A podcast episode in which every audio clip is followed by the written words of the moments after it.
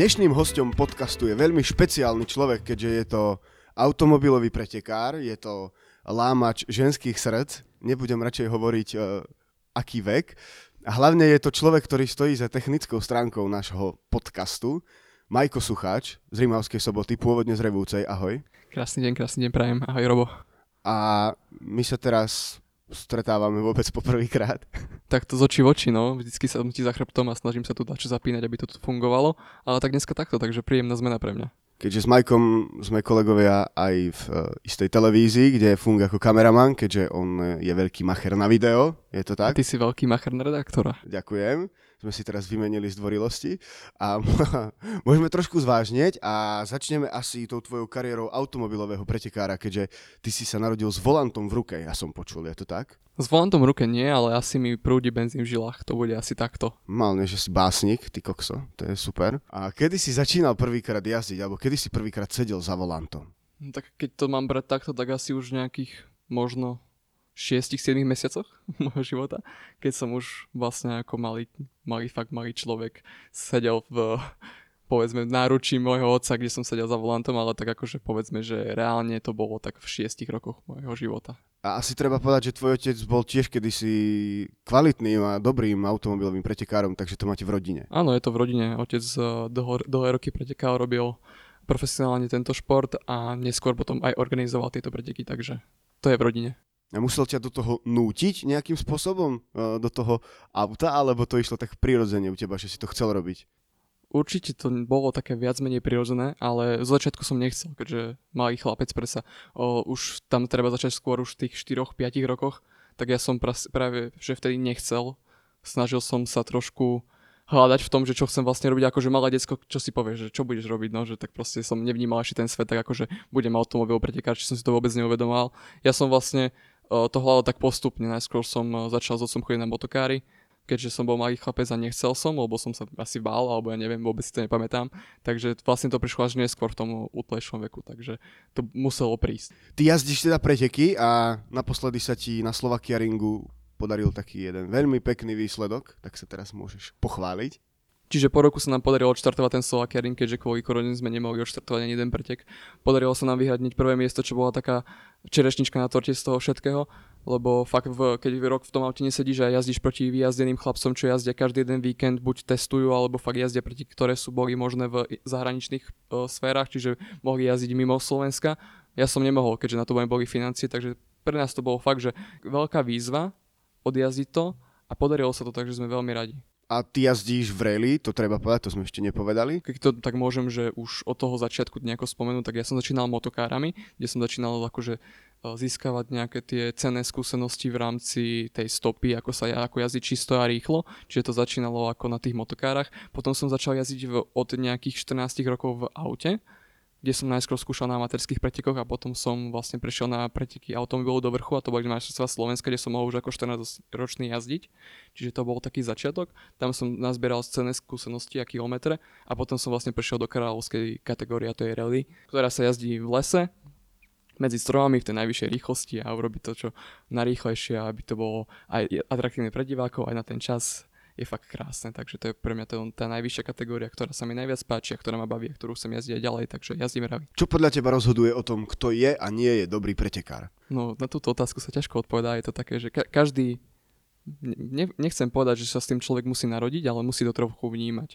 Musí mať ten cít, musí mať posunúť ten put seba záchovy, to je asi, asi najdôležitejšie, že proste nad tým, keď do toho auta sadne, tak, sadneš, tak nemôžeš rozmýšľať nad tým, že či sa teda môže niečo stať alebo nemôže. Proste tam človek musí vypnúť a sústrediť sa sám iba na seba, na to auto, na tú jazdu, aby to bolo čo najčistejšie, najlepšie, aby ten človek proste zajazdil to, čo fakt vie. A dôležitý je tam asi aj spolujazdec, keď už ste na tých pretekoch. Určite áno, na tých pretekoch automobilov do vrchu netreba, keďže to je proste 3 km alebo až 10 km úsek, kde toho spoja sa fakt, že netreba, naučiť sa to viac menej na spameť, aj tú stopu, ale na rally tá je to presne odlišné, že tam proste nejdeš tú trať uh, tú isú dookola, že tam ideš možno že 6-7 rôznych tratí, ktoré proste nemáš si možnosť buď zapamätať úplne na spameť, alebo sa proste ten uh, charakter tej trate mení každým kilometrom. Čiže keď aj prejde pre tebou 60 aut, štartuješ niekde v, medzi poslednými, tak proste ten charakter sa mení. Určite môže tam byť vyťahané blato, bordel, hoci čo, proste voda. Fakt ne, nemôžeš čakať, proste v, auto, v zatačke môže byť nejaké auto vysypané proste na streche.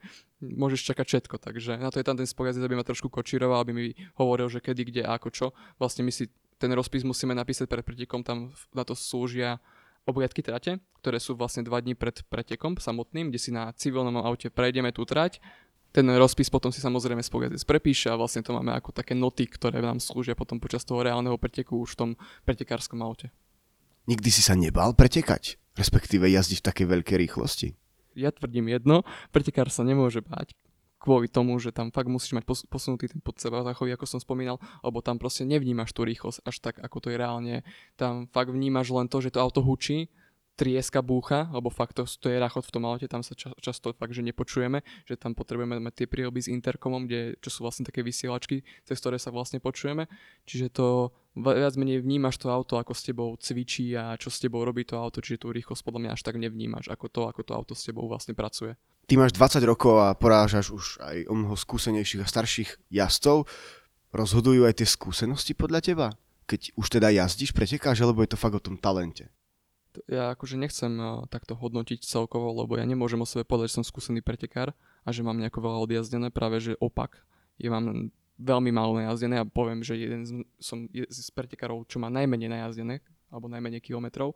A čím to je, ťažko povedať či je to fakt talentom, to ja nechcem o sebe tvrdiť, že som talentovaný, keď nemá, nemám toľko pretekov odjazdených v lese, aby som tvrdil o sebe, že som talent, ale dúfam, že to je aj v rukách, že to mám aj v hlave, že to viem proste, ale musím určite povedať jednu vec, že čo ma veľa naučilo, jedna vec je otec, že celý čas som proste sledoval, čo robil a ako, ako to funguje, ďalšia vec teraz je akože tá moda internetu, čiže pozrie si všetko na internete, vidíš, ako tí ostatní chalani jazdia, čiže veľa sa naučíš aj z tých videí. A tretia vec, čo, ma, čo mi najviac pomohla za celý život, je simulátor, ktorý mám doma.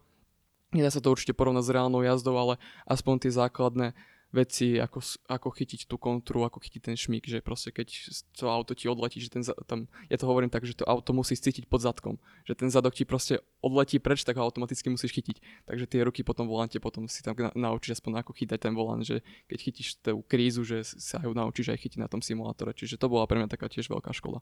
No zjavne si jazdiť nezabudol, keď si sa vrátil teda do auta, alebo teda na preteky po roku, ako si hovoril, a hneď si zvíťazil tá korona kríza si ovplyvnila aj motošport a to, a to veľmi vážne. Určite áno. Korona kríza nám urobila veľký škrt cez rozpočet. My sme mali naplánovanú celú sezónu tento rok a chceli sme otočiť na, poviem to tak, už teraz tak zaklopem, ale na majstrovské priečky, že sme chceli vlastne t- uh, útočiť na titul majstra Slovenska v kategórii junior a v triede 6.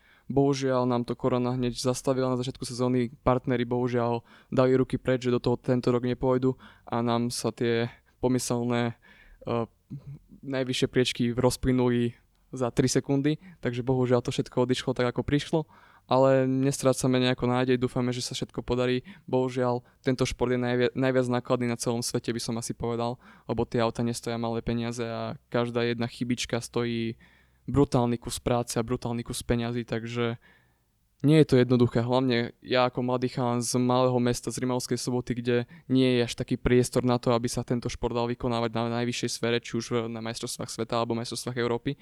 Čiže už len tie majstrovstvá Slovenska stoja veľké peniaze, len poviem taký príklad, že fakt to auto stojí na jeden pretek prenájom, keďže si ho neviem servisovať, keďže ako som spomínal, som z malého mesta, nemám na to moc prostriedkov ani možností, tak to auto stojí okolo tých 3,5 až 4 tisíc iba prenájom auta na jeden pretek čiže sa bavíme o strašných peniazoch a to sa nebavíme ešte o nejakých gumách, benzíne a podobných veciach, čo tomu patria. Dôležití sú teda sponzory, predpokladám. Za aký tým momentálne jazdíš? Momentálne jazdím za Český Brood Racing Team, ktorý je veľk, mojou veľkou podporou a dali mi jediný nádej, lebo na Slovensku to už takto nefunguje ako, ako v Česku. Oni sú veľká podpora pre nás, pre väčšinou mladých jazdcov, nielen pre mňa že dávajú nám takú nádej, že vlastne cez tie simulátory sa vieme dostať k reálnemu jazdeniu a aj Solakiaring som odjazdil vďaka ním. A som veľmi rád, že táto spolupráca funguje a že to dúfam aj bude fungovať ďalej a že práve, že z hodou okolností je to také skeptické, ale práve, že tých partnerov mám viac z Česka ako zo Slovenska, čo je dosť veľká škoda a budeme robiť všetko preto, aby sme na Slovensku oslovili dosť ľudí alebo dosť budúcich možných partnerov, ktorí by nám pomohli, ale ja si myslím, že, že to bude len len dobré tak snáď sa tá situácia trošku budúci rok už zlepší a teda zlepší sa situácia aj u vás. No a mňa by zaujímalo, aký je osobne tvoj taký najobľúbenejší pretek, respektíve trať. No, ako tých tratí na Slovensku je veľa krásnych a môžem povedať, že keby sa môžem vrátiť v čase a obnoviť preteky v Revúcej, čo boli, tak určite Rally Revúca alebo Rally Gemermalhon, čo sa jazdil, to sú moje domáce trate, ktoré fakt poznám na spameť odpredu aj odzadu a sú tu v okolí, čiže povedzme si len taký pre Rimovsko sobotianov úsek od Nižnej Pokoradze po Padarovce je môj najobľúbenejší, tento určite každý pozná, aj kto chodí na teplý vrch a potom určite po, od Revúcej hore na Železník a na Sirk to sú veľmi krásne rýchlosky, ktoré milujem fakt. Ako som už spomínal v úvode, tak ty sa venuješ aj videu, fotíš, robíš kameramana, robíš grafiku a tak ďalej. Kde sa ty vidíš v budúcnosti, povedzme o 5-10 rokov? Je to spojené s pretekaním alebo s takýmito vecami? To si mi dal veľmi ťažkú záľudnú otázku teraz. To sú najhoršie no, otázky. No, toto, je, toto je veľmi ťažká otázka, ale skúsim tak akože sa nad tým zamyslieť. Viem, že motošport nikdy nebude vec, ktorá ma bude živiť, alebo ktorá mi bude vrácať peniaze, práve že do nej budem dávať peniaze. Takže keďže ja som našiel druhú moju záľubu v práve v tej produkcii, že sa môžem venovať tej kamere a fotografovaniu, to je proste niečo, čo ma bavilo od začiatku, čiže to som si vlastne našiel, to je, to je niečo pre mňa ako, že baví ma to a viem sa tým živiť, takže pre mňa to je maximum. Čiže ja som našiel práve že v tejto sfére to, že toto ma bude živiť a baví ma to a motošport je presne to, čo mi tie peňažky z toho bude brať. Takže eh, kde sa možno vidím o tých 5-10 rokov, tak ja by som chcel určite fungovať v tom, čo robím teraz, aby som fakt robil to, čo ma baví, čiže keď to bude fotka, video, bude to super a keby sa mi podarilo živiť motošportom alebo nejaký simulátorovým profesionálnym jazdcom a fakt by ma to mohlo živiť, to by bolo krásna predstava a to by ma aj celkom akože zaujalo. Ale či sa to tak stane, to sa necháme prekvapiť a ja dúfam, že to tak bude, ale keď budem ďalej robiť tú fotku a video, budem určite rád, lebo ma to fakt veľmi naplňa. Takže cez týždeň natočiť nejaký klip, cez víkend si odskočiť na Slovakia Ring úplne, vyhrať úplne ideálna predstava, nie? Čo povieš takto, keby sme takto fungovali spolu ďalej, nie? Tak to, to by bolo fajn. super. A prináša to aj nejakú takú slávu, toto tvoje pretekanie, keďže vieme, že ty máš docela dosť sledovateľov na sociálnych sieťach. No neviem, neviem, či to práve prináša slávu, ale ľudí to zaujíma, keďže motošport je na Slovensku taká ešte neprepadaná možno vec, že ľudia keď vidia mladého pretekára, tak si povedia, že o, čo to je, že presne, že ak sa tam ten mladý chlapec dostal, takže ich asi zaujíma, že čo ten chalan robí v normálnom živote a že ak skála to nabral peniaze, čo je väčšinou aj pri tých povedzme hejteroch také zaujímavé, že väčšinou zistujú, že skáľa tie peniaze mám a ako je to možné, že v tom pretekárskom aute sedím ja a nie oni. Takže určite ich to zaujíma, takže ono tu prináša aj nejakých pozitívnych aj ne- nepríjemných sledovateľov, ale o tom to asi je. No my sme sa bavili o tom, že teda to pretekanie máte v krvi, v rodine. Stretol si sa niekedy aj s takými, ty si spomínal hejterov, negatívnymi názormi, teda že si to kvázi nejak dostal sa k tomu cez kontakty, cez otca kvôli tomu, že on pretekal, vyšlapal ti cestičku? Určite áno, je to celý život. Ťahá sa to so mnou každý jeden pretek, každý jeden mesiac, proste je to tak. Každý hovorí, že proste to mám zaplatené, že som človek, ktorý sa tam dostal len vďaka nejakým ľuďom a že vlastne na to nemám nejaké vlohy ani talent. Takže ja len dúfam, že tými mojimi výsledkami im dokazujem presný opak a že môžem dokázať aj či už tými videami alebo tým, že to nerobím len kvôli tomu, že to je zaplatené, ale že to fakt robím srdcom a že ma to maximálne baví a ma to naplňa. Aj keď nie som možno ten najlepší, najprofesionálnejší jazdec na svete a neviem možno technické veci ako 90% mojich rovesníkov, čo robia tento šport, priznám sa, nie som technicky zdatný, nerobím v autoservise, že by som si vedel vymeniť prevodovku, to proste nie, nie som takto vzdelaný, aby som toto zvládol, ale robím iné veci, ktorým, ktoré ma tiež bavia a ktoré viem robiť práve že ja a nevedia oni, takže ja si myslím, že to je také že oproti sebe, keď postavíme takýchto dvoch ľudí, každý by vedel zajazdiť aj v tom pretekárskom aute a je jedno, čo či vie skladať prevodovky alebo nevie skladať prevodovky, takže to je taký môj názor na to. A ja odkazujem hejterom len jednu vec, že stretneme sa na drati a tam uvidíme, kto je rýchlejší. Takže toto bol odkaz pre hejterov. čo by si odkázal našim poslucháčom? Teda, ktorý predpokladám, alebo dúfam, hejteri nie sú a nebudú tak dúfam, že nie. Po tomto podcaste dúfam, že ma nikto nebude viac hejtovať ako predtým.